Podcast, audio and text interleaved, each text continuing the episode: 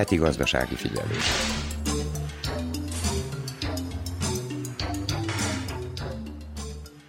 Péntektől egy dinárral csökkent az üzemanyagok ára, vagyis a dízel és a 95-ös benziné, így a gázolajért 197, a benzinért pedig 175 dinárt fizetünk péntek délután 3 óráig. Hegedűs Erika köszönti a heti gazdasági figyelő hallgatóit. A szerbiai építkezések egyenlőre zavartalanul folynak, de az árak megemelkedtek. Az útépítők elmondták, hogy alapanyagból egyenlőre nincs hiány, azonban a fém drasztikusan megdrágult. Emiatt lehetetlen megmondani, hogy az áremelkedés hol áll meg, ahogyan azt is, hogy milyen hatással lesz a szerbiai építőiparra.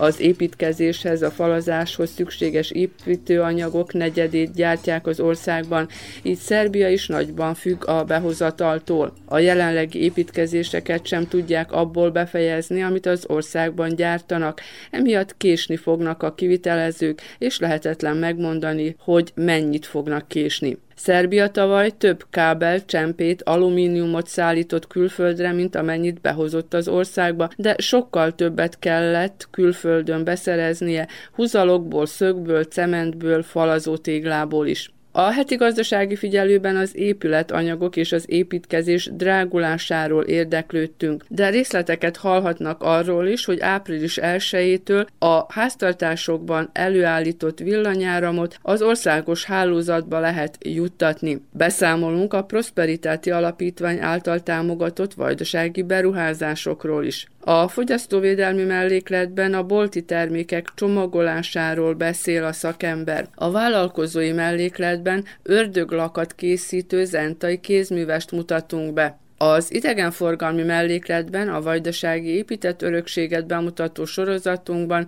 ezúttal az Óbecsei Kápolna templomba kalauzoljuk hallgatóinkat. Ennyi a kínálatból. Ha felkeltettük érdeklődésüket, tartsanak velünk. A munkatársak Nagy Emília Verica és Zorán Vukolic nevében tartalmas időtöltést kívánok.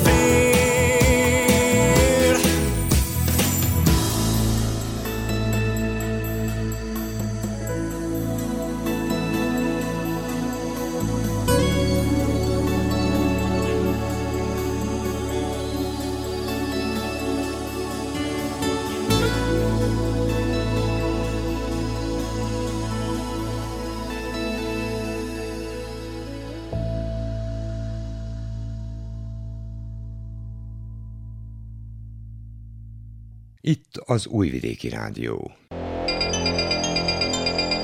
Gazdasági figyelő. Két év alatt jelentősen drágult Szerbiában az épületanyag és az építkezés, illetve az ingatlanok. Mi okozza ezt? Kérdeztük Horti Béla közgazdásztól, aki egyben most építkezési vállalkozó is. De elsősorban, mint közgazdász próbálom megközelíteni a dolgot, de attól félek, hogy már ez meghaladta a közgazdaság területét. Itt már politikai és egyéb hatásokat is sejtek, főleg világpiacon. Két évvel ezelőtt a Covid válsággal kapcsolatban, szintén mint közgazdász vagy statisztikát nézve, mertem azt az álláspontot képviselni, hogy ez nem a Covid-ról szól. Ez valami másról szól, és most már nyugodtan mondom, hogy nagyon igazam volt, mert az a más, az valójában a napjainkban mind nyomatékosabban megjelenik, nem csak az építőanyag, hanem élelmiszer, energiásek és más területén hogy ez a, ezek a, az események, akár legyen az Covid, akár legyen az ukrán-orosz konfliktus, úgy érzem, ez csak, egy, ez csak egy kifogás, itt a háttéri folyamatok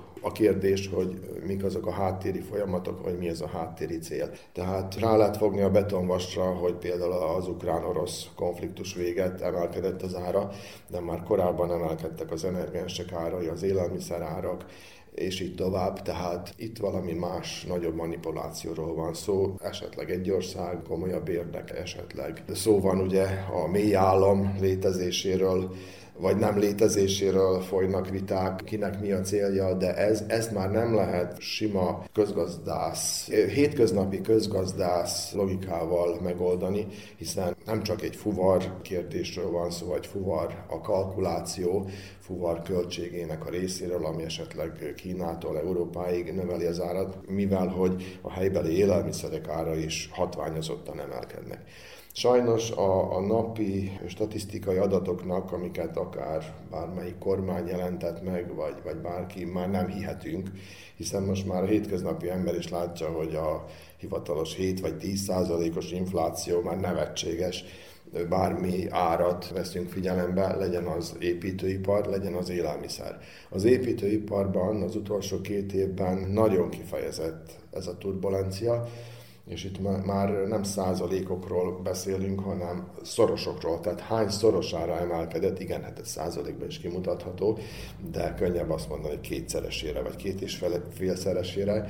Volt olyan ár, ami ötszörösére emelkedett, és most visszament a felére, tehát még most, most még csak két és félszeresén van, az az OSB lap például, ami két évvel ezelőtt ugye az alapáron volt. Hogyha nem nézzük, hogy mi van a háttérben, hogy mi vagy ki indította el ezt az áremelkedést minden területen, de hogyha úgy elindulunk, hogy mi az, ami görgeti fölfelé az árakat, elsősorban az energiaárak, vagy ugye említette a szállítást is, tehát mi az, ami úgy lépcsőzetesen többszörösére emeli, mi az, ami befolyásolja az árok emelkedését? Hiány van, vagy nagyobb a kereslet, vagy nehezebb hozzájutni? azoknak az áruknak, amelyek Kínából, akár nyersanyagai, esetleg amik Kínából származtak, ugye logikus, hogy, hogy a, a fuvarköltségek véget, a fuvarköltségek hétszeresére felmentek, de viszont az mondjuk 5-10-20-30 százalék nagyságrendet kellene, hogy jelentsen az árstruktúrában. Viszont itt, itt többszöröséről beszélünk, tehát vannak építőanyagok, faanyag például, amelynek az ára azért ment fel, mert Amerika nagyobb mennyiségben vásárol az utóbbi időben, és ez azt hiszem Kanadával vagy valami más országgal való konfliktus a véget, és hirtelen ezekről a területekről viszi az árut, mondjuk az első hullámban 40%-kal emelkedett, csak ez az ok véget jól lehet fanyag, ugye van akár Szerbiában is, vagy Boszniában is, tehát nem szállítási költség a, volt hatással az ára, hanem a, a megnövekedett kereslet. Tehát átrendeződött a piac némileg akkor? Hát a kereslet oldalon egy, van egy extra hatás, ami holnap elmúlhat. Vagy most például a vasáronál, ugye Ukrajna jelentős termelő, gyártó, tehát logikus, hogy itt vannak gondok a, leszállítással is, de hát a, a vasáronál előző években is történt az, hogy a kínai olimpia idején megnövekedett, hirtelen megnövekedett a kereslet, de hát aztán visszacsillapodtak az árak. Tehát tulajdonképpen itt is már történt egy csillapodás, egy a két évvel ezelőttihez képest, mondjuk például egy évvel ezelőtt hozzávetőlegesen mondom, több mint 100%-kal fölment a vasára, akkor egy picit visszament, aztán úgy nézett ki, hogy nyugszik a piac, aztán most az ukrán-orosz konfliktus véget ismét fölment. Tehát nagyon turbulens, nagyon nehéz tervezni, és mindig a, a, a hiányokat sem lehet megállapítani az okát, sok esetben mesterséges okot is gyanítunk. A hazai piacon, tehát Szerbiában az építőipar területén mennyire tudja a hazai gyártás, vagy milyen területén, melyik ágazatokban tudja a hazai gyártás ellátni a keresletet, és most nem a megnövekedett keresletre gondolok, hanem hogy egyáltalán mi maradt meg a régi Jugoszláviából a szerbiai piacon az építőiparban. Ezt nagyon nehéz generálisan megállapítani, de észrevehető, tehát például most a téglagyári árukkal, blokk, cserép is vannak gondok. Jól lehet, van hazai gyártás, de nagy hatással vannak az energensek árai, de el is tűnt az áru a piacról. Tehát ha még valami drágább is, hát Istenem beépítjük ugye az árba, és aki akarja, majd megvásárolja, de ez nem ilyen egyszerű. Behozatal területén is vannak gondok. Föltételezem, hogy ismét a külföldi gyártók a magas energia árak véget, főleg gondolunk itt a gázra, villamos áram, jelentkeztek gondok a, a, az ő termelésükben is, amit ugye aztán hoznak be tovább. Sajnos, hát ez szerintem Kanizsár is a saját bőrén megérezte, a privatizációk tulajdonképpen itt piac, sok esetben piacfelvásárlást jelentettek, ahol nagy mértékben megszüntetik a hazai gyártást, és kiváltják ezt fokozatosan a külföldön legyártott árukkal, amit hatványozottan magasabb áron hoznak be. Igen ám, csak amikor ilyen jellegű világméretű gondok jelentkeznek, akkor vetődik fel a kérdés, hogy vajon jó volt-e ez a privatizációs stratégia, ami ebben az országban lezajlott az utolsó 20-30 évben. Tehát gyakorlatilag szűntek akkor meg ágazatok, vagy egyes gyártások teljes egészében? Hát mondjuk Kanizsán ugye cserépgyártás van, a gyártás is bizonyos szinten, de hogy azért ezt mind leépítették. Hát egyértelmű, akár az end vagy cukorgyárat is említhetnénk az élelmiszeripar területén, ahol elképzelhetetlen volt még egy tíz évvel ezelőtt, hogy az megszűnjön az életben, holott, mivel hogy a legjobb minőséget gyártott az országban, tehát a mai nap is kiviteli szintű minősége volt a gyárnak, és egyszerűen ezt tovább senkit nem érdekelt, de akár itt a Kanizsán is a a cserépgyárnál is észlelhető, tehát a munkások létszámát is leépítették fokozatosan, ahogy információim hanem információim nem csalnak a termelési programokat is. Én azt tapasztalom, hogy választék is mind szűkebb, egy termelési programon belül hiányoznak bizonyos típusok, tehát, tehát sajnos ez történik és megfelelő szakképzett munkárit találnak-e, vagy olyan cégeket, amelyek nyilvántartásban vannak, be vannak jegyezve, és van is megfelelő szakemberük. Külön probléma az utóbbi időben, ugyanis a kormány ugye előír bizonyos játékszabályokat, tehát nagyobb felületű épületek építése vagy adaptálása esetén csak hivatalos cégekkel lehet dolgoztatni. Tehát nem mellesleg azért otthon is, hogyha valamit tatároztatnánk, az lenne a szerencsésebb megoldás, hogy hivatalos céggel dolgozzunk, mert hogyha esetleg valamit nem jól csinálnak meg, akkor ott tudunk panaszt tenni, viszont hogyha valaki feketén dolgozik, akkor már nem igazán. Hát ez sajnos a gyakorlatban nem, nem igazán így működik. A gyakorlatban az én tapasztalatom az, hogy akik cég nélkül, tehát feketén dolgoznak mondjuk egyszerűen, feketén dolgoznak, sok esetben minőségesebb munkát adnak. Hát sajnos áraik viszont azoknak a szintjén van, akik ugye munkások után hozzájárulást fizetnek, hivatalos cégként működnek, viszont a számokkal is gond van. Zentán például egy hivatalos építőipari KFT létezik, illetve egy egy vállalkozó. Tehát az összes többi vállalkozó, aki, aki a komplet építőipar, tehát főleg kőműves munkákra gondolok, Ács létezik még egy Zentán, ahogy én tudom, aki bejegyzett cég. Tehát az összes többi feketén dolgozik. Hát ezzel el kellene, e- erről a problémáról el kellene gondolkozni, holott az előírások pedig diktálják azt, hogy csak hivatalos cégekkel lehet dolgoztatni. Van kereslet például a lakásokra, mert ugye azt is halljuk, hogy az elmúlt két évben megnövekedett ugyan a kereslet a lakások iránt, vagy akár még a családi házak, kertes házak iránt is, viszont az árak emelkedtek ebben az esetben is. Tehát, hogy drágábban tudunk lakást, négyzetméterét venni, vagy akár egy házat is. Érdemes azért belevágni a megnövekedett árak mellett, akár tatarozásba, akár építésbe? Érdemes belevágni kisebb városokban, például mint Zenta Kanizsa, az utolsó 20-30 évben nem épült új lakás viszont épült nagyobb városokban, a Újvidék Szabadkán. Mind a két helyen látjuk a piaci viselkedést, hogy van érdeklődés.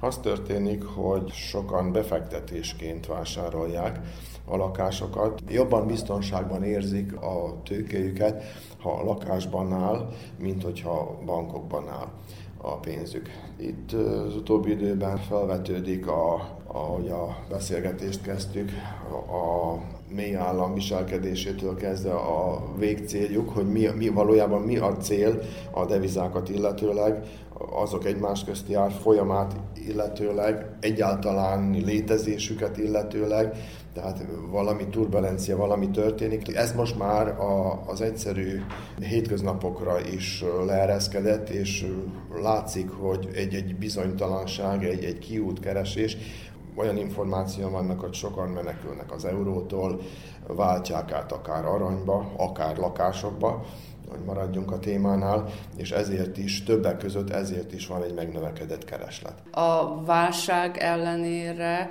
legyen az a járványhelyzet, akár most ez a háborús helyzet, ami ugye az egész világra bizonyos mértékben kihatással van, de hogy akkor mi tereli az embereket afelé, hogy, hogy ingatlant vásároljanak. Akkor nyilván ez, hogy aranyba vagy ingatlanba fektetni, mert hogy azért az, annak ellenére, hogy holt tőke, de hogy mégis biztonsabb.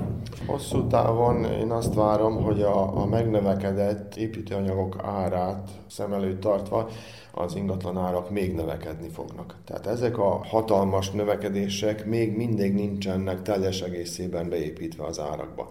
Tehát hosszú távon veszíteni biztos nem fognak rajta, csak nyerhetnek, ami az ingatlan értékét illeti.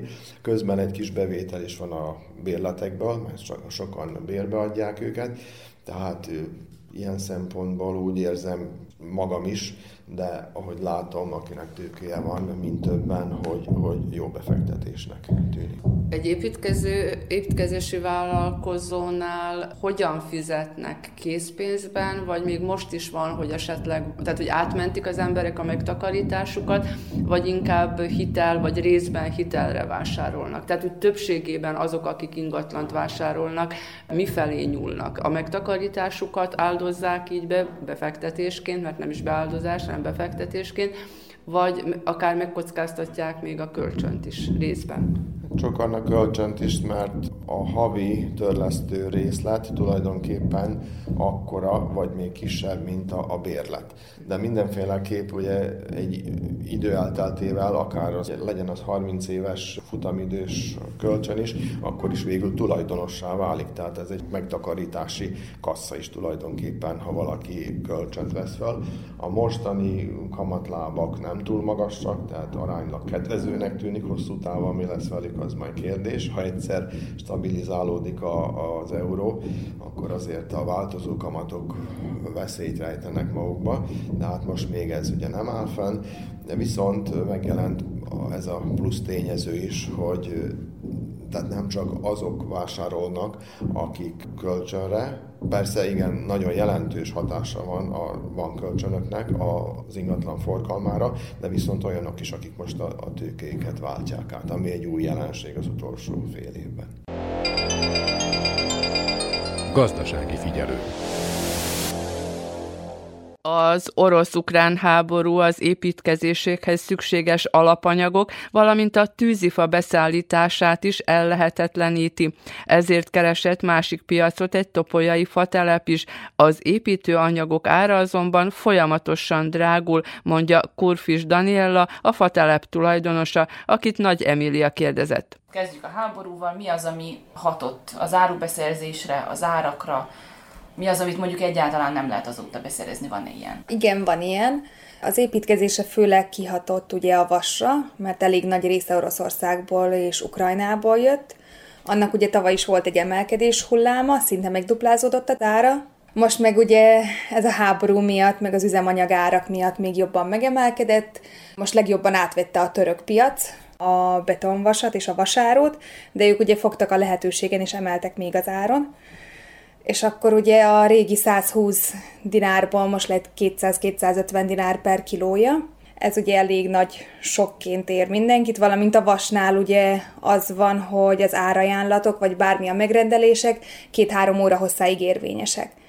Tehát, hogyha szeretnénk vasat rendelni, akkor arra megkapjuk az előszámlát, és be kell fizetni szinte azonnal, hogy a befizetés látszódjon a, a nagykereskedésbe, és akkor utána valamikor egyszer ideér az áru, még az se biztos, hogy egy hónapon belül ideér például. Valamint nagy kihatással van a faanyagra. Ugye a faanyagnak is elég nagy része Ukrajnából jött, most az is megszűnt, és elég kedvező áron volt, és jó minőségű is. Hát most a boszniai piac próbálja ellátni Európát, Szerbiát, de hát ugye ők is fogtak az alkalmon, és mindent megemeltek. A faanyag is kb. túráról túrára emelkedik, azt is csak előrefizetéssel lehet kapni, tehát nincs olyan, hogy halasztottam egy hét, tíz nap bármi, hanem tehát csak is előre, és akkor ugye arra is ki kell várni a sort.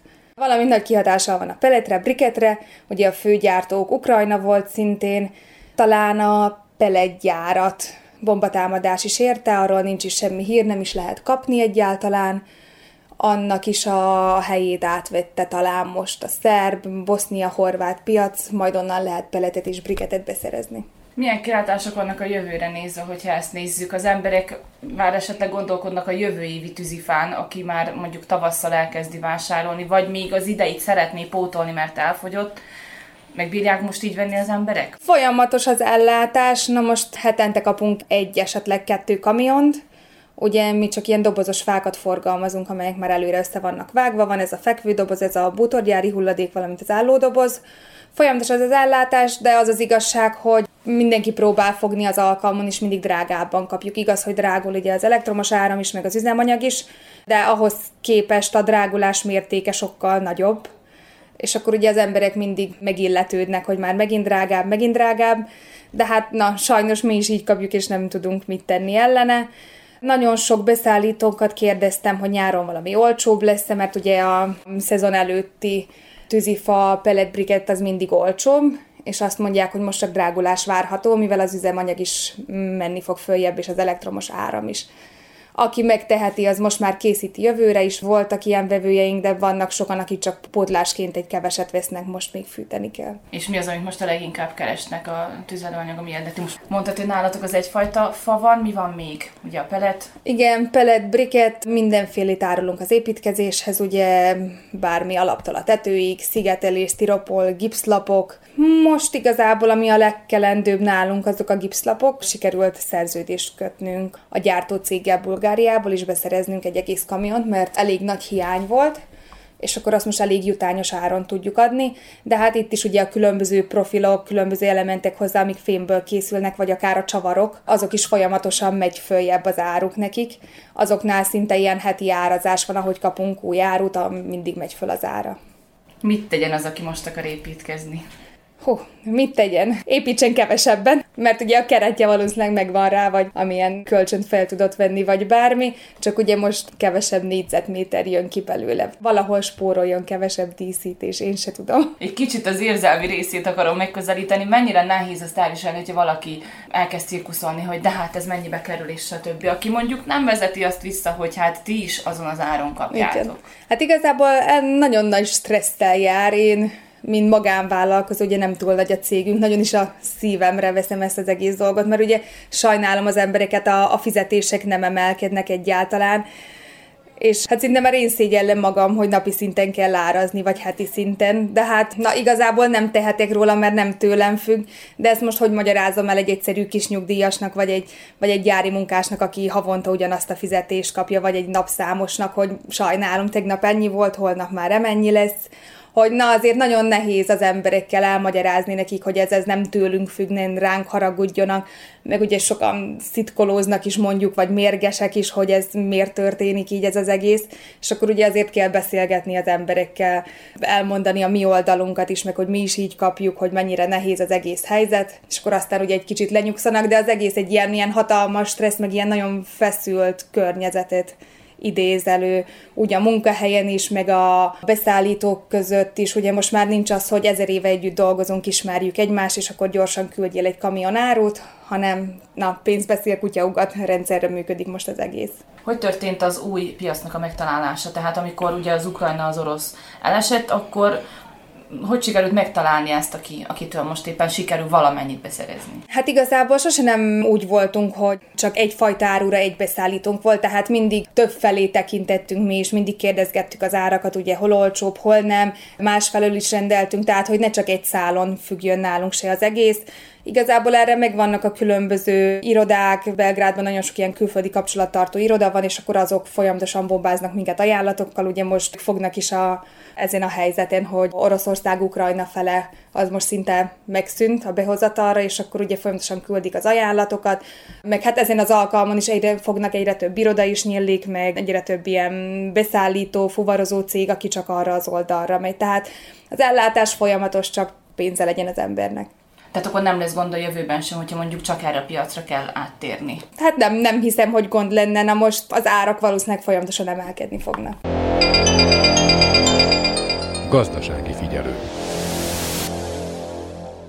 A naperőművekhez szükséges alapanyagok is drágultak, mondja a sőregi Oszkár zentai vállalkozó. Az elmúlt egy évet említeném, ami kiugróan nagy változást hozott, mégpedig, hogy Körülbelül tavaly nyáron, tehát 2021 nyarán ig elég stabil árakon voltak a nap, áramfejlesztő naperőműveknek az összetevő elemei, tehát ugye a panelok, illetve inverter, stb.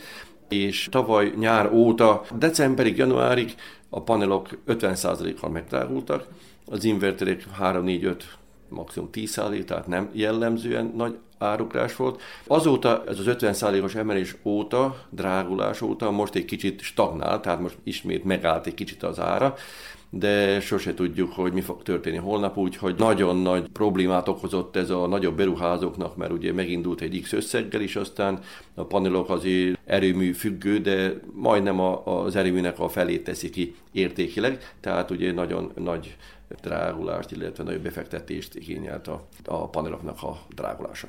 Ez világpiaci drágítás volt az alapanyagok drágulása miatt, vagy a szállítási költségek miatt, vagy itt Szerbiában a mini erőművekről szóló törvény és az állami támogatás miatt emelkedtek. Teljesen függetlenül Szerbiától, és teljesen függetlenül a minisztérium, a energiagazdaságos pályázatoktól, tehát ez a világviszonylatban emelték az árakat. Elég sokan a szállítási költség megnevekedésére hivat hivatkozva, illetve a termelésbe bizonyos alapanyagok megdrágultak, tehát kihangsúlyozni, ez világviszonylatban történt a drágulás, és abszolút nem a szerbiai piacon volt ez a mozgás, hanem hát a világot említem, de azért többnyire az Európára gondolunk. Történt olyan eset esetleg, hogy nem is tudtak valamit beszerezni? Vagy azért megoldják, csak drágábban? Hát egyelőre meg tudjuk oldani, mert azért a mi cégünk ilyen kisebb erőművekben tevékenykedünk, tehát 5-10-20-100 kilowattig. Na most itt, mikor vannak a nagyobb erőművek, ugye több megawattos, oda nagyon komoly mennyiségű, több konténer számra kellenek a panelok. Ott hiszem azt, hogy a beszerzés kicsit akadozik, illetve rizikósabb, nehezebb megoldani a problematikát. Úgyhogy a kisebb erőművek, mondjuk a háztartás, vagy kicsit nagyobbak, azoknak egyelőre nincs fennakadás. Itt az Újvidéki Rádió. Gazdasági figyelő. Az építészethez tartozik a következő témánk is. Április 1-től a háztartások is állíthatnak elő villanyáramot megújuló energiaforrásokból, és a felesleget az országos hálózatba juttathatják, de egyelőre csak kölcsön adhatják, eladni viszont még nem lehet. Ezt az áramot visszakapják, amikor szükségük lesz rá egy éven belül. Előbb azonban szerződést kell kötni a villanygazdasággal, mondja Sőregi Oszkár zentai vállalkozó. Magánszemélyeknek az erőművek felhasználásának az elszámolási ciklusa kezdődik minden év április 1-én, és a következő év március 31-én fejeződik. Tehát ez az április 1 ez egy ilyen fordulópont az elszámolási időszakra. Újdonság, hogy megjelent a villanygazdaság honlapján a szerződés tervezet, amit majd alá fognak írni a magánszemélyekkel. Hát ez tervezett, de többnyire azért ez valószínű, hogy maradni is fog esetleg pici-pici módosítások. Na most ebben már pontosan látjuk azt, amit sejtettünk, meg mondogattunk, de itt le is van írva tehát, hogy minden naperőmű, kis naperőmű tulajdonosnak ilyen advesz rendszerbe vagy ProUser, ahogy szívesen használjuk ugye Szerbiába. Minden hónapban lesz elszámolás, tehát az Obracsonszki periódban és az elszámolás időszak havonta van, mint eddig is, és akkor persze a villanyszámlán nem lesz rajta az energia mennyisége, rajta lesz kimutatva, hogy mennyit vettem, mennyit adtam ki a hálózatba. Pénzügyi oldalról pedig rajta lesznek a különböző hálózathoz hozzáférés, különböző adók, akcízák, illetékek, tudom, a tévé az marad. Tehát eh, mindenféleképpen számlát fog kapni mindenki, és ugye mind eddig is az köteles a következő hó 28-ig befizetni, különben jönnek a megszokott szankciók, tehát kis felszólítás, figyelmeztetés, illetve lekapcsolják a hálózatra, ha valaki nem fizeti ezt a számlát. Tehát attól független függetlenül, hogy otthon mi a házunkban, házunkkal, a nap erőművel gyártunk, állítunk elő számunkra megfelelő mennyiségű áramot, tehát a villanygazdaságtól nem kérünk, annak ellenére minden hónapban ki kell fizetnünk az illetékeket, a használati díjakat. Finomítanék egy kicsit, tehát olyan értelemben, hogy mi termelünk eleget, amikor termelünk eleget. Mondjuk este vesszük az áramot, mert ugye este nem működnek a naperőművek. Tehát ez ilyen kölcsönös advészrendszer, és az éves elszámolást említettük, hogy az a fontos, hogy az év végén, vagyis az a elszámolási időszak, ami március 31-én van, akkor kerüljünk minél közelebb a nullához, akkor jó a rendszerünk. Tehát mi folyamatosan használjuk az ő hálózatát, az ő áramát, de néha befelé, néha kifelé mozog ez az áram. Tehát ezt mindenféleképpen össze vagyunk szorosan kötve, és ki kell fizetni az áramot, és majd mikor eljön az elszámolási időszaknak az utolsó napja, az a március 31, március 31-én van az elszámolási időszak, és akkor történik az, hogy na most ki, kinek mit fizet, illetve nem, hogy ki kinek mit fizet, mert hogyha mi többet elhasználtunk, mint amit termeltünk, akkor kifizetjük a különbséget. Persze. A másik oldalon, ha mi többet termeltünk ebbe az adott időszakba, amit ez az elszámolás időszak, amit mondtam, hogy április 1-től március 31-ig tart, akkor a többlet áramot megtermeltünk, azért nem kérhetünk semmilyen anyagi ellenértéket. Tehát tulajdonképpen oda kell ajándékozni a rendszernek. Ezt tudtuk is, és ez így van, mert ebből az volt a célja a rendszernek, hogy ne próbáljon senki nyerészkedni, vagy hasznot húzni, vagy nem tudom milyen nagy rendszert fölépíteni, aztán pénzt csinálni vele, az nem lehet.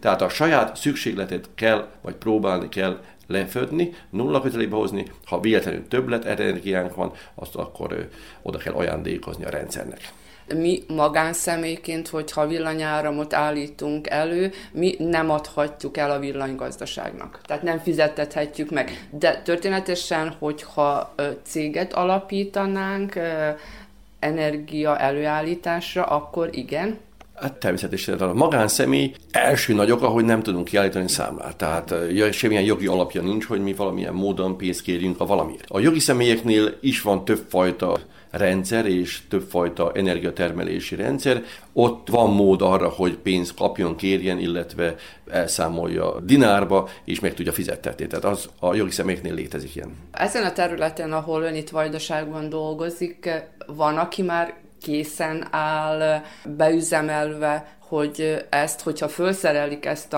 az órát, ami oda-vissza működteti a villanyáramot, a villanygazdasággal, akkor esetleg már elindulhat hamarosan ez a folyamat? Van néhány rendszerünk, ahol már az erőmű fönt van, sajnos nem lehet bekapcsolni egyelőre, az óra ki van cserélve, tehát igazából ezt a szerződést várjuk, és egy zöld fényt, egy olyan hátteret, hogy azt mondják, hogy na holnaptól lehet. Tehát van ilyen néhány, ahol mindenbe van üzemelve, és várjuk azt, hogy ez megtörténjen. Szerbiában még nincs egyetlen egy ilyen pro-user advész rendszerű magánszemélyiség üzem alatt, de hiszem azt, hogy rövidesen tehát pár héten belül, esetleg egy hónapon belül hiszem azt, hogy az első rá lesz kapcsoló, illetve be tudja indítani az erőművet, és utána már nagyon gördülékeny fog ez lenni. Majdnem szép, majdnem jó volt már. Majdnem elhittem, de becsaptál. Mindegy, majdnem, hogy hol voltál. Menned kell innen, hazudtál Azt hiszem már nem haragszom rá. Tudod jól mutat, ha a szív szabad Nem tartozom hozzád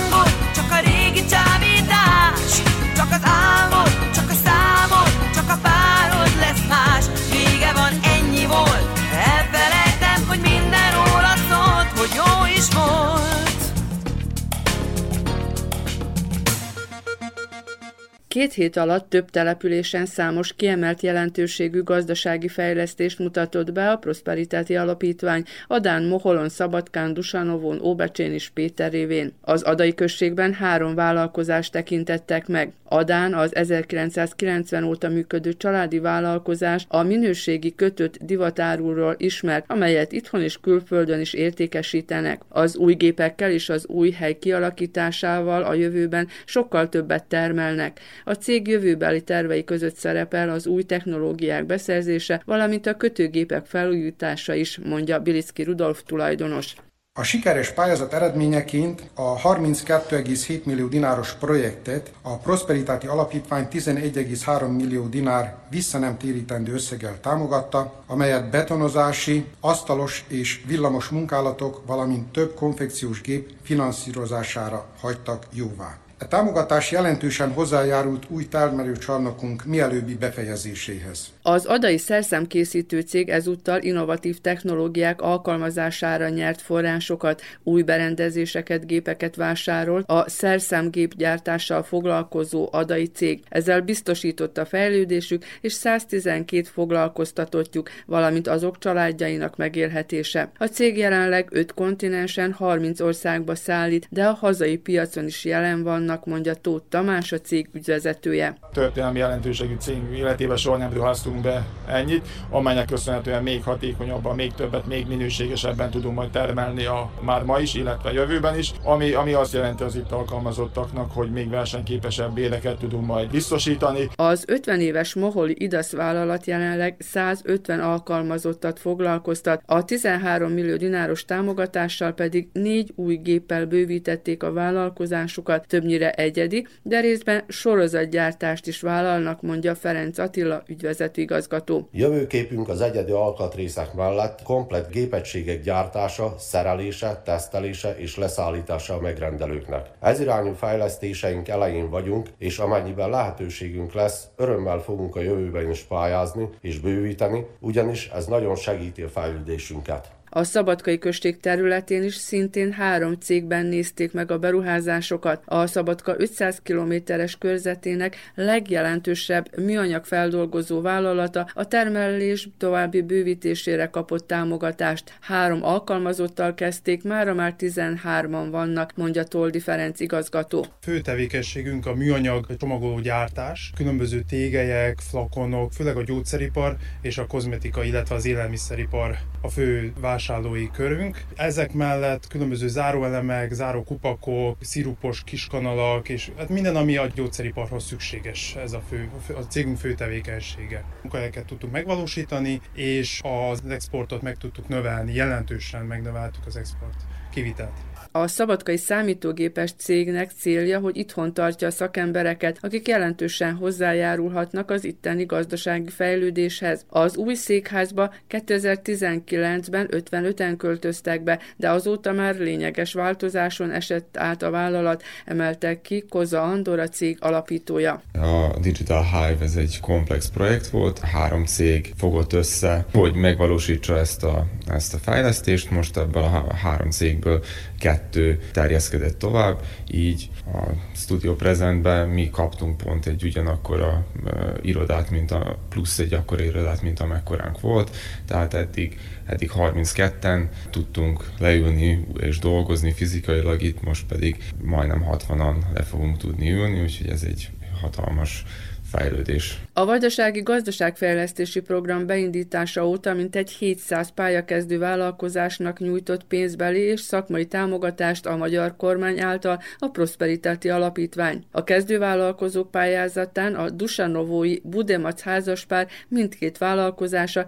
1-1 millió dinárt nyert. Budemac Hari és felesége Szanella a Mentor program aktív résztvevői voltak. Vállalkozásaik ötlete két éve fogalmazódott meg, mondja Budemac Hari egyik társtulajdonos. Egy eh, korszerű egylégcsős technológiával üzemelő pálinkafőzőüzem, valamint egy eh, légvárakat bérbeadó cég, amely a pálinkafőzőüzem előfutáraként tud majd dolgozni. A területen két építkezési fázis zajlott le. Az első fázisban kialakítottuk a pálinka főző üzemnek a, a helységeit, a második fázisban a belfő, belső infrastruktúrát, most pedig a harmadik építkezési fázisban vagyunk, ahol ki szeretnénk alakítani egy palackozó vonalat, egy pálinka pihentetőt és egy labort. Az Óbecsei községben is három beruházást néztek meg. Óbecsén 20 évvel ezelőtt mindössze 5 holdon kezdtek földműveléssel foglalkozni a blazsanik fivérek, mondja Blazsanik Imre földműves. Szántóföldi növénytermesztéssel foglalkozunk, repce, búza, kukorica, szója és napraforgó termesztéssel foglalkozunk. A Prosperitáti Alapítvány támogatásával megvalósult beruházással nagyobb a hatékonyság és a hozam is javult, mondja Blazsanik Kristóf. A szántóföldi növénytermesztés mellett szerettünk volna megindítani egy plusz ágazatot, amivel esetleg tudunk még valami teret nyerni a piacon, és arra gondoltunk, hogy olyan valamivel foglalkozzunk, amit esetleg ki is tudunk termelni magunknak így kapóra jött a, a fűszerpaprika, amit elő tudunk állítani, termeszteni tudunk, illetve fel is tudunk dolgozni, ha csinálunk hozzá egy csarnokot, és ebbe próbáltunk beleinvestálni. A Prosperitáti Alapítvány több pályázatán is nyert támogatást, a szintén Óbecsei kőfaragó műhely. A 62 éves múltal rendelkező cég legutóbb a kiemelt jelentőségű, nagy léptékű gazdaságfejlesztési pályázaton szerepelt sikeresen. A műhely többek között ezekkel a beruházásokkal tud versenyképes lenni, és a piacot is tudják bővíteni, mondja Kárdas Csaba cégvezető. A másik beruházás, ami volt a nagy léptékű, ott egy él megmunkáló gépre pályáztunk, amivel valójában felgyorsítottuk a termelést, sokkal precízebben,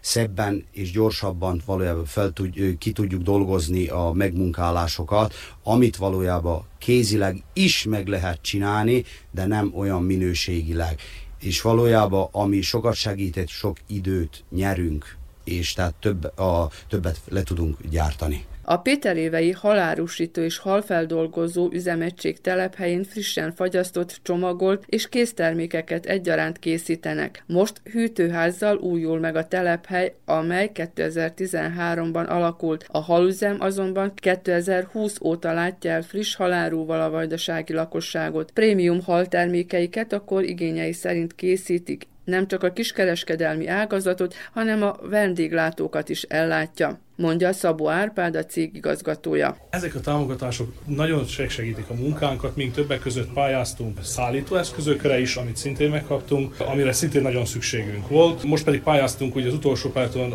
egy hűtőházra, mivel raktároznunk is kell, tehát van raktárunk bérölve, de hát viszont szeretnénk saját raktárat, amit szintén pozitív az elbírás. Magyar Levente, Magyarország külgazdasági és külügyminiszter helyettese a szabadkai látogatásakor hangsúlyozta, számos esetben találkozott már vajdasági világszínvonalú teljesítménnyel itteni látogatásai során. Átütő erővel érződik az az elszántság, és az a hit a közösségben és a közösség jövőjében, amely közösség meg tudta teremteni számukra az előrelépés és a boldogulás lehetőségét. És azt gondolom, hogy ha a közösség továbbra is ilyen erős marad, hogy tudja a kiváló tagjai támogatni abban, hogy vállalkozást indítsanak, munkahelyeket teremtsenek, a gyermekeiknek egzisztenciát nyújtsanak vajdaságban, és ezek az emberek utána visszaadják a közösségnek mindazt, amit kaptak, akkor bármilyen nehéz idők is jönnek, a vajdasági magyarság erős lesz, és erős fog tudni maradni. Kisparció Péter regionális és határmenti gazdaságfejlesztésért felelős magyarországi helyettes államtitkár az adai és a moholi látogatáson elmondta, hogy további fejlesztések lehetségesek. Magyarország kormányának, Magyarország gazdaságának is ez egy pozitív dolog, mivel olyan programokat is támogatunk, amelyek keretében együttműködések alakulnak ki magyarországi cégek között, illetve vajdasági magyar cégek között, szerbiai, általános értelemben szerbiai cégek között. Tehát ez egy olyan program, ami jó a vajdasági magyar vállalkozásoknak,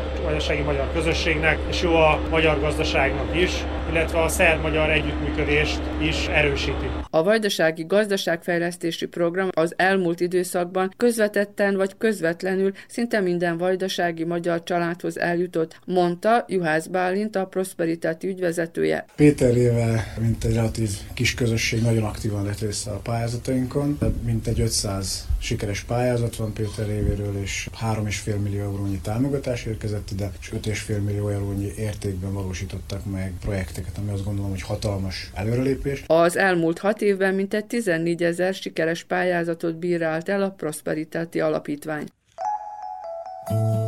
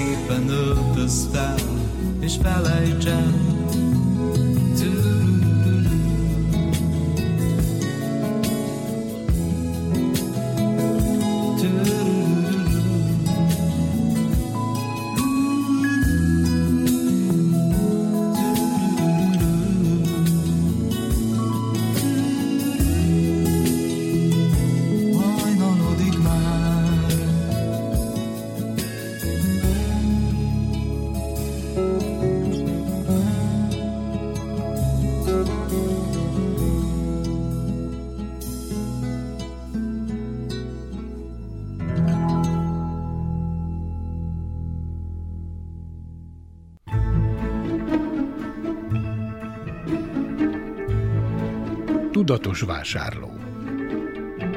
Fogyasztóvédelmi percek az Újvidéki Rádióban, a Zentai Fogyasztóvédelmi Központ támogatásával. A fogyasztóvédelmi mellékletben a bolti termékek csomagolásáról és az árérték arányról beszél ismét Szórát Ferenc, az Entai Fogyasztóvédelmi Központ munkatársa. Hagy induljunk ki abból, tehát nem növelni fogja ugyanez az árér. Föltételezem, hogy ennek az egésznek az oka az végül is, hogy adott esetben egy kisebb mennyiséget is tudnak onni az áron, és akkor nekem nem tűnik föl, hogy drágult az áru. Na most ezt én azt gondolom, hogy ezt azért fel kellene már végre emelnünk a szavunkat egy kicsit valahol, mert még egyszer mondom, attól, hogy ez nem törvénytelen most ebben a pillanatban, én akkor is azt gondolom, hogy ez rengeteg manipulációra ad okot.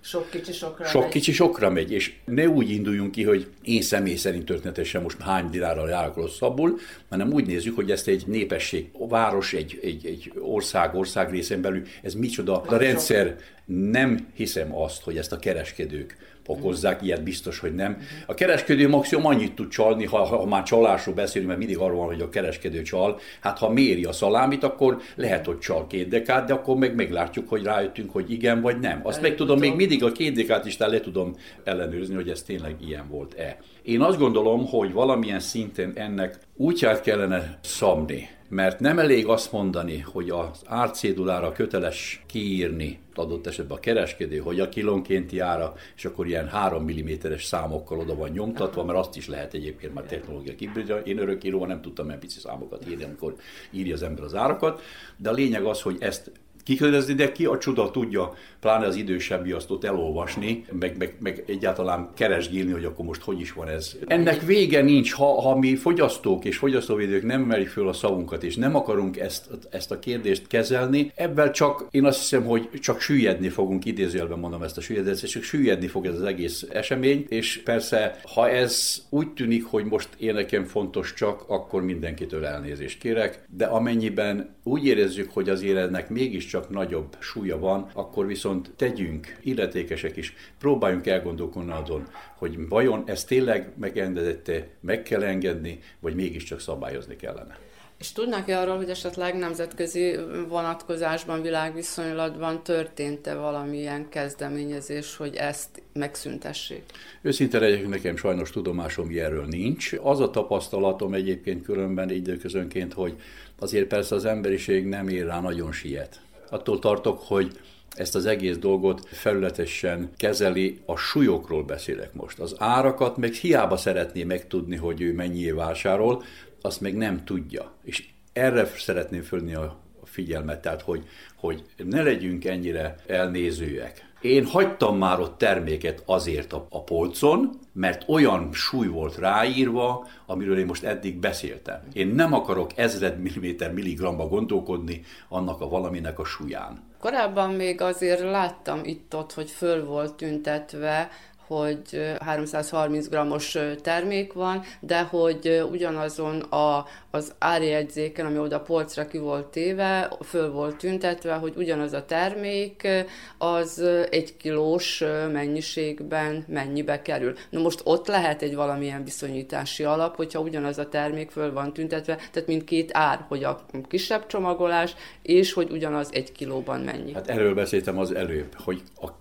kereskedő köteles az már kötelező arra, hogy kiírja, de még egyszer mondom, egy árcédula, ami 3x4 cm legtöbb helyen, az a 3x4 cm nagy, bet, nagy számokkal írva, hogy mennyibe kerül az becsomagoltnak a darabja, hozzáteszem, ami a, a, azt is úgy kell, hogy nagyon kell nézni per darab, Aha, ugye, mert kom, komád, és akkor egy nagyon apró, oda van írva. Tessék már nekem megmondani, hogy ki a csoda tudja ezt követni, amikor egy hűtőpulton van 428 cédula, most elnézést kicsit túloztam.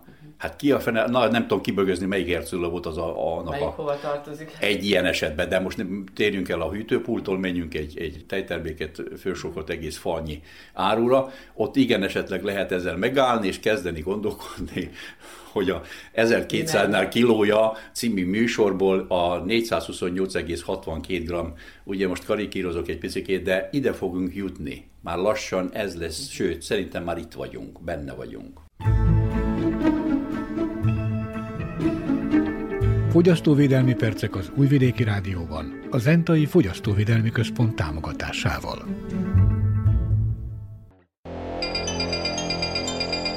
Gazdasági figyelő.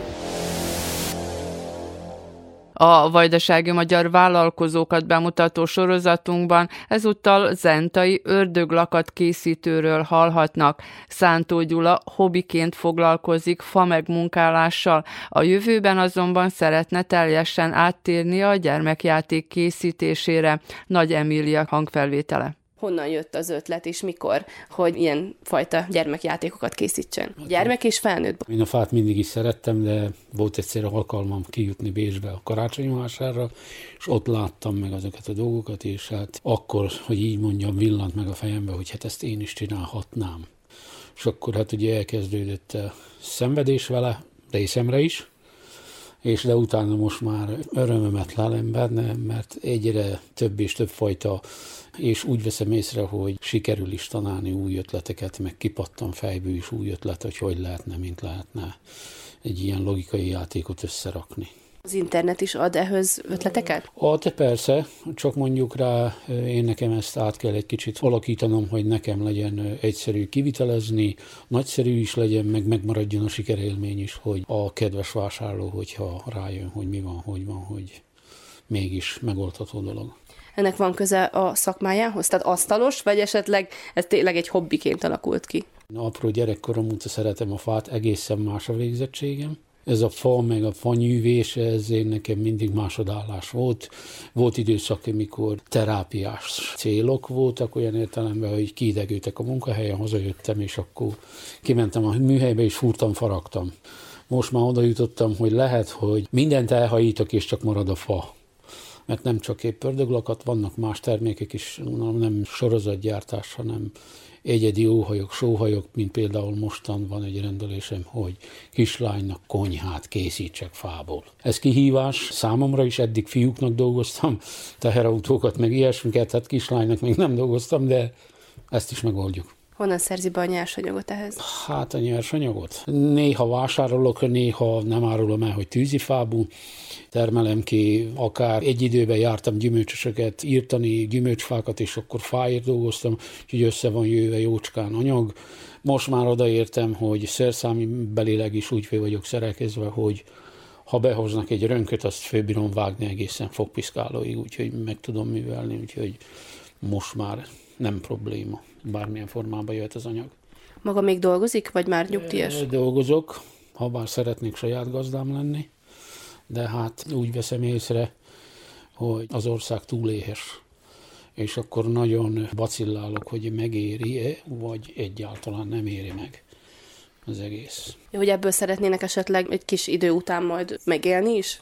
Persze, hogy az a terv, mert mondjuk rá másnak dolgozni, és akkor dolgozzá szombat-vasárnap, mondjuk rá most már abban korban vagyunk, hogy hát a szombat-vasárnap az lehet, hogy épp a pihenés, vagy a csavargás, vagy a kikapcsolódás lenne. Mondjuk rá számomra eljárni rendezvényekre, ez pihenés, olyan értelemben pihenés, hogy látom, hogy a örülnek a gyerekek, játszanak, szüleik is néha bizony vakaródzanak, hogy ezt meg hogy lehet megoldani, meg hogy nem. Mondjuk ez számomra szórakozás, és akkor jönnek a munkáltatók, hogy nem, de hát szombaton kéne dolgozni, vasárnap kéne dolgozni, ekkor kéne, akkor, úgyhogy azt szeretném kikerülni. Tehát akkor főleg vásárokon értékesíti ezeket a termékeket, vagy háztól is? Most már ismernek bennünket, mondjuk rá azt is megértük, hogy az iskola év fejeződött, és szinte jöttek a megrendelések, hogy te kellene ördöglakat szeszesít arra, az osztályfőnökünk szíta a lelkünket, meg a vérünket, meg mindent, olyat csinálj, hogy bizony megszenvedjen, meg minden, és nem tudom, hogy honnan akasztottak le. Fogalmam sincs. Csak jött, hogy hallottuk, hogy csinálsz ilyet, csinálna. Persze, hogy hogy ne. Ismernek, kezdenek ismerni bennünket, megfordulunk sok helyen, ez igaz, utóbbi két év azt mondanám inkább ez az év, hogy elkezdtünk, hogy így mondjam, tájón is, 100 kilométereket is, de azelőtt minden ilyen rendezvény, ami a környéken történt, aratóverseny, birkanyíró, kenyérszentelő, ilyesmi, környező falvakba kijártunk, kézművesek, megmozdulásai, mindegyiken ott szoktunk lenni, úgyhogy szinte mondhatnám, hogy ahol lehet, ott értékesíteni. És meg lehet fogni most a gyerekeket ilyesmivel? Azt is mondta itt a kötetlen beszélgetésben, hogy, hogy volt egy kisfiú. Ez általánosságban ez történik, vagy ez ritkaság? Nem, sajnos ez nagyon ritka. Úgy veszem észre, hogy a társadalmunk elment abba az irányba, hogy aki nem első vagy nem a legjobb, az, az már nem ér semmit se. És akkor ne, hogy így mondjam, égessék magukat, nagyon nehéz őket rábeszélni, hogy próbáljunk meg játszani és akkor hát többé-kevésbé sikerrel járok, több esetben van az, hogy rájönnek, hogy hó, hát e, e, ez nagyon jó dolog, és akkor, hogy is kell, mint is kell, és akkor vannak olyanok, hogy visszarángassák a szülőt, hogy ő szeretné mondjuk rá azt az ördöglakatot megvenni. És esetleg szeretne bővíteni? Vagy ez egy folyamatos bővítést jelent igazából? Ez állandó bővítés, mert mondjuk rá kezdetben golyót nem tudtam megcsinálni, karikát nem tudtam megcsinálni, már nem azért, mert nem tudtam a módját, hanem nem voltam főszerszámozva ilyesmire. És akkor mondjuk rá nem kell itt elképzelni olyant, hogy űr korszaki, mit tudom én, szerszámok, és akkor megnyomom a gombot, és 10 perc múlva 100 ezer darab van, ilyen talált fő magad, és akkor megoldható. Beszéltük azt, hogy megrendelések alapján is történik a, a gyártás. Mi az, amire esetleg nemet mondott volt már olyan? Hát mondjuk rá ilyen, hogy sorozat és nagy bútor, ajtó, ablak, ilyesmi, amit kérnek, az még véletlenül se. Volt egy nagyon jó munkáltatom, hogy is mondjam, fizetni nem nagyon fizetett, de ötleteket nagyon sokat találtam tőle, ő neki volt a szavajárása, hogy nagyon kevés anyagot beletenni, és nagyon sok tudást, és azt pénzé tenni. Igaza van, mert mondjuk rá, ha én most ablakokat, ajtókat akarnák csinálni, nekem kellene egy 20 köbméter faanyag, hogy álljon az udvaromba, száraz legyen, így meg lehet, hogyha összeszámolnám, van összesen egy 2 köbméter különböző féle fajta anyagom és tudok belőle gyártani. Próbálok mindig úgy fejlődni, hogy tudást vagy trükköt hozzáadni ahhoz a közönséges anyaghoz egy időben fűszeres kanalokat készítettem, és akkor mindenki kérdezte, hogy hogy a francba mint, hát mondom, ami leesik én nekem hulladékanyag, az nem tűzre való még, hanem az anyag, csak még a fődön van, nem vettem föl, csináljak belőle valamit. Egy időben volt olyan is, hogy csak a fáskamrába tüzelünk, a műhelyben nem jön senki se takarítani, mert ami ott a műhelyben van, az anyag nem tűzre való. Hát igen, itt az újrahasznosítás sem utolsó ugye? Nem tudatos, olyan értelemben nem tudatos, hogy igen, persze, mert újra akarunk hasznosítani, hanem úgy van, hogy hát jó, leesett egy darab fa, de az még nem tűzre való. És akkor ameddig lehet belőle valamit készíteni, addig az nyersanyag mondjuk napra vagy hétre le lehet-e bontani, hogy hány órát tölt ezeknek a termékeknek a gyártásával? Hát azt így nem tudom, én külföldön dolgozok, és akkor olyan, hogy hétfő péntek az én nekem külföld, pénteken éjszaka érkezek haza, és akkor szombattól vasárnap hát mondjuk rá ebédidőig, mint a nigger, lábról esek, utána beülök az autóba, elmegyek vissza, és akkor kipihenem a fizikai fáradalmamat. Most már oda jutottam, hogy hát én is úgy vagyok vele, hogy kellene jegyezni az adatokat, méreteket, stb., mert eddig mindig így reflexbű és típőbű, hogy na puf, annyira, annak akkorának kell lenni, és kész. És akkor mondjuk rá, hogy ismételjem a, az ördög lakatokat, ahhoz az fontos lenne, hogy most már legyen dokumentációm is idézőjelbe, de hát úgy szoktam csinálni, hogy ha neki esik, akkor mondjuk rá termelem a kockákat, akkor egy százat levágok, vagy kellene karikák, akkor egy kétszáz darabot leeresztek, és akkor ezt különböző helyeken tudom használni. Hogy hány órát dolgozok ebben, hát ez, hogy mondjam, hobbi, ezt nem számolom. Ami a keresetet illeti, az is időszakos van? Holt szezon, amikor nem keresik a termékeket? Én úgy érzem, hogy igen.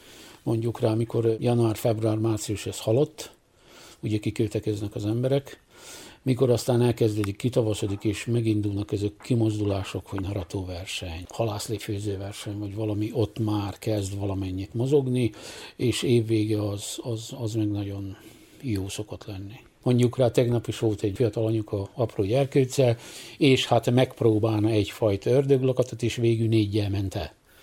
Úgyhogy az ilyen vásárlókat nagyon szeretem, de általában igen, szokott, tudják és érdeklődnek. Érdeklődnek, vásárolnak is. Én úgy mondom, hogy vásárolhatnának többet is, de hát tudom én ezt, amikor harcolnak a kenyérében, minden a játék az utolsó. Hova mész, hova mész, hova mész?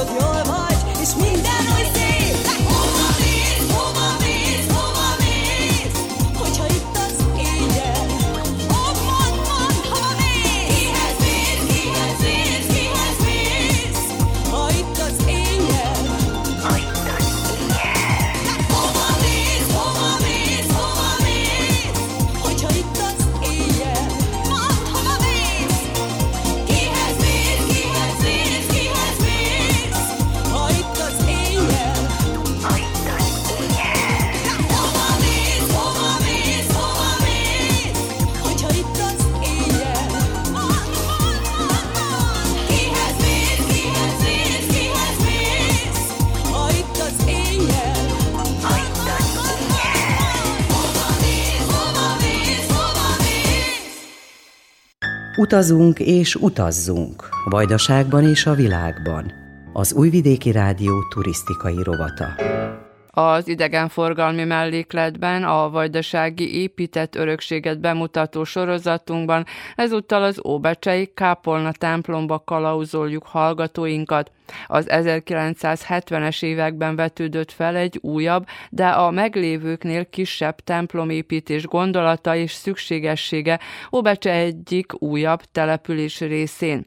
A Vikária templom egy orgonával újul meg az idén, mondja Pósa László plébános. Szent Tamás felé eső részen található. Arra azért volt szükség rá, mert a 70-es években ez a mi városunk, Becse, afelé kezdett terjesztni, sok új lakóház épült, és mondhatnánk így, hogy megfiatalodott a város. Tehát visszatérünk a 70-es évekhez, 60-as, 70-es években, minden házban fiatal család volt, és sok gyerek volt, és ezért szükségesnek mutatkozott, hogy is legyen egy kis templom, ez nagyjából akkor 60-70 évvel később, ahogy a Szent Antal plébánia a templomot fölépítették, itt is ugyanúgy igény mutatkozott, hogy templom épüljön, akkor a Kápolna templomot is nagyjából ilyen indítatásból készítették? Pontosan, mint ahogy itt is, ahogy terjedt a város alsóvároson, ugyanúgy is, a, a, ugyanúgy azokban az években, tehát most így, ha mondjuk a nyugati részen, akkor Tiszával ellentétes részen egy másik templom is épült, a Szent Margit templom, ugyanilyen okból. Tehát, uh-huh. tehát az a rész, igen, a város. az a rész még ma is a, a legfiatalabb része, uh-huh. van még most is ott van a legtöbb fiatal, vagy mondjuk újra települő családok. Tehát az a rész, és ott két templom épült, az egyik ez a Szent József Vikária templom, így mondjuk, a másik a Szent Margit templom, annak más a plébánosa, ennek én vagyok a plébánosa.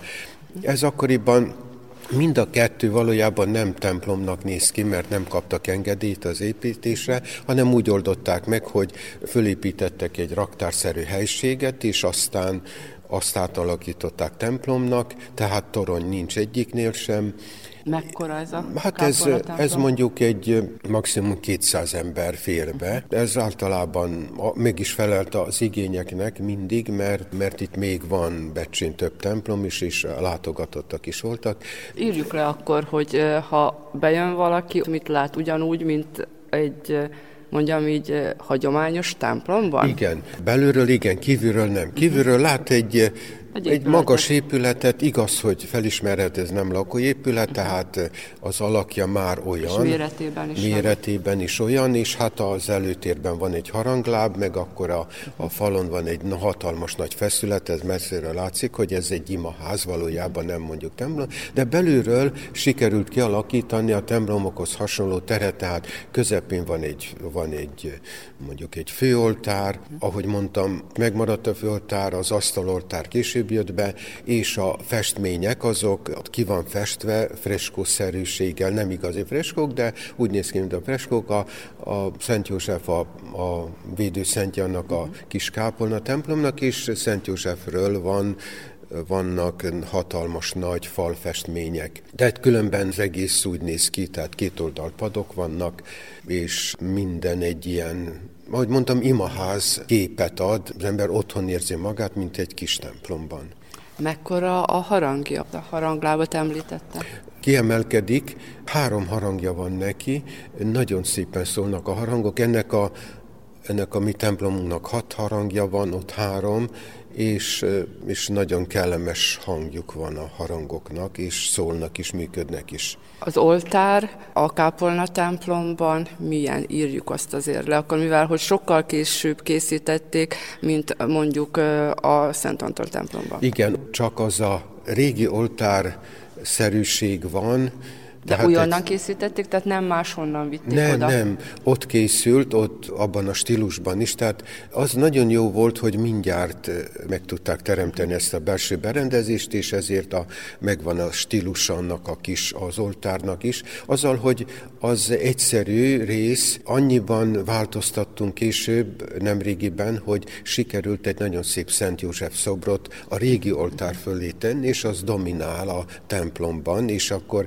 meg megadja annak a templomnak, hogy belép az ember, akkor mindjárt maga előtt látja ezt a, az oltárt, akkor a Szent József, ami ami templom méretéhez képest nagy, uh-huh. és ezért megadja azt, hogy itt vagyunk ebben a templomban, és rögtön tudjuk, hogy ez egy Szent József templom.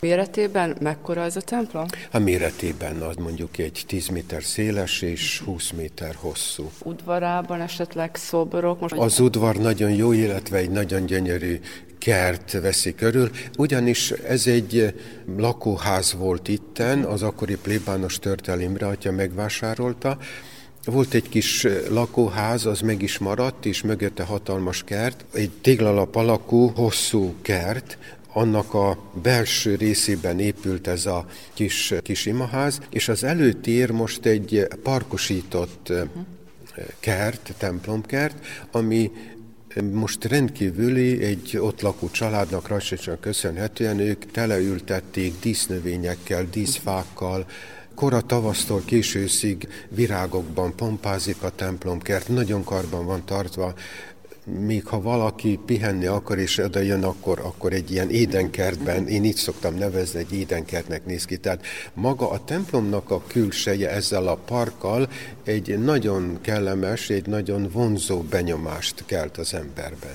És magában akkor a templom, ugye mondhatjuk azt, hogy modern kortárs templom, tehát nem a régi templomok stílusát idézi, polgárok, a hívők kezdeményezésére mutatkozott ott igény, hogy így oldják meg, hogy azért ne kilométereket menjenek a legközelebbi templomba? Hát persze, hogy ők, ő, ők kérték ezt, meg az igény ott is van.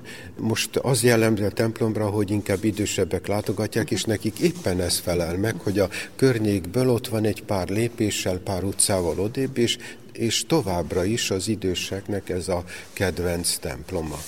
És milyen alkalmakkor nyitják meg a templomot? Nyilván heti mise van, de egyébként más tartalmakkal is meg tudják tölteni? Heti mise van vasárnap, és minden ünnepet megtartunk. Tehát a látogatottság az jó, tehát nincs minden nap szentmise, de gyakran van szentmise, hétköznap is gyakran van, úgyhogy ez egy kis forgalmas, látogatott és közkedvelt kis templom. Orgona? Orgona van, és méghozzá olyan orgona, amit most az idén szereztünk be Magyarországról, egy nagyon jó állapotban lévő villanyorgona, amely rendkívül kellemes hangja van. Azelőtt is volt villanyorgonánk, egy régi, de ahhoz képest ez most összehasonlíthatatlan jobb és szebb, tehát az idén megújult ez a kis imaház színház ezzel az új orgonával. Kell esetleg bővíteni, vagy újabb tartalmakkal megtölteni, mert említette, hogy idősebb ott a közösség, de ezek szerint azért mégiscsak meg tudják tölteni. Megtöltődik templom azzal, hogy az idősebbek ki, kihalnak, mint a többi templomokban is, úgyhogy maguk a templomokat nem kell bővítenünk, hanem most a, közösséget, a, a közösséget kell megújítanunk, úgyhogy most egy ilyen feladat vár ránk, hogy hogy úgy mondjuk az egyházban új evangelizálás, új, új evangelizáció, tehát most egy más folyamat indul el, hogy a, egy újfajta mondjuk hívő sereget alakítsunk ki, tehát akik most, de hát ez a jövőnek a kérdése, hogy hogyan tudjuk megoldani. Említette, hogy adakozásból épült templom, 200 férőhelyes, mennyi ülőhelyel, tehát milyen padok van, mert engem mindig nagyon megragad, amikor látok nagyon szép faragott padokat. Hát nem faragott padok vannak, akkoriban szűkösek voltak az anyagi források, és akkor szép padok vannak, de sima, egyszerű, sima padok, kellemes bennük ülni, tehát kialakították őt, de, de csak sima deszkából, és párnázott padok, úgyhogy jó bennük ülni, de semmi több. Ha már akkor így a fa, a fa és a padoknál tartunk, meg a, a bútorzatnál, most ezt lehet, hogy helytelenül mondom, de hát gyakorlatilag a templom bútorzatához tartozik az oltár.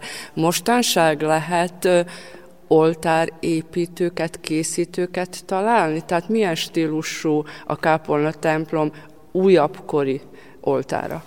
Ott nincs különleges stílus, ott, ahogy mondtam, hogy szűkös keretek voltak, tehát ott minden sima.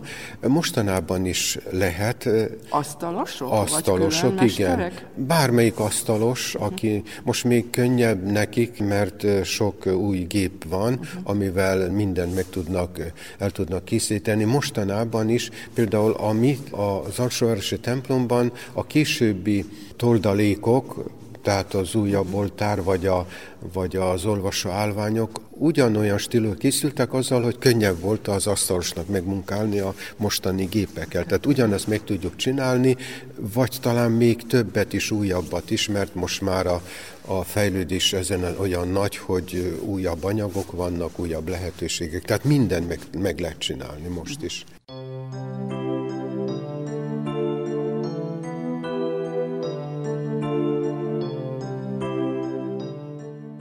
Az Újvidéki Rádió heti gazdasági figyelőjét hallgatták, amelyben az épületanyagok és az építkezés drágulásáról érdeklődtünk. Beszámoltunk a Prosperitáti Alapítvány által támogatott vajdasági legújabb beruházásokról. A fogyasztóvédelmi mellékletben a bolti termékek csomagolásáról beszélt ismét a szakember. A vállalkozói mellékletben ördöglakat készítő zentai kézművest mutattunk be. Az idegenforgalmi mellékletben a vajdasági épített örök örökségről szóló sorozatunkban ezúttal az Óbecsei Kápolna templomba kalauzoltuk hallgatóinkat. A munkatársak Nagy Emília, Verica Polyákovics és Zorán Bukolit nevében Hegedűs Erika köszöni meg hallgatóink figyelmét. Műsorunk visszahallgatható az rtv.rs.hu honlapon a hangtárban a heti gazdasági figyelő cím alatt.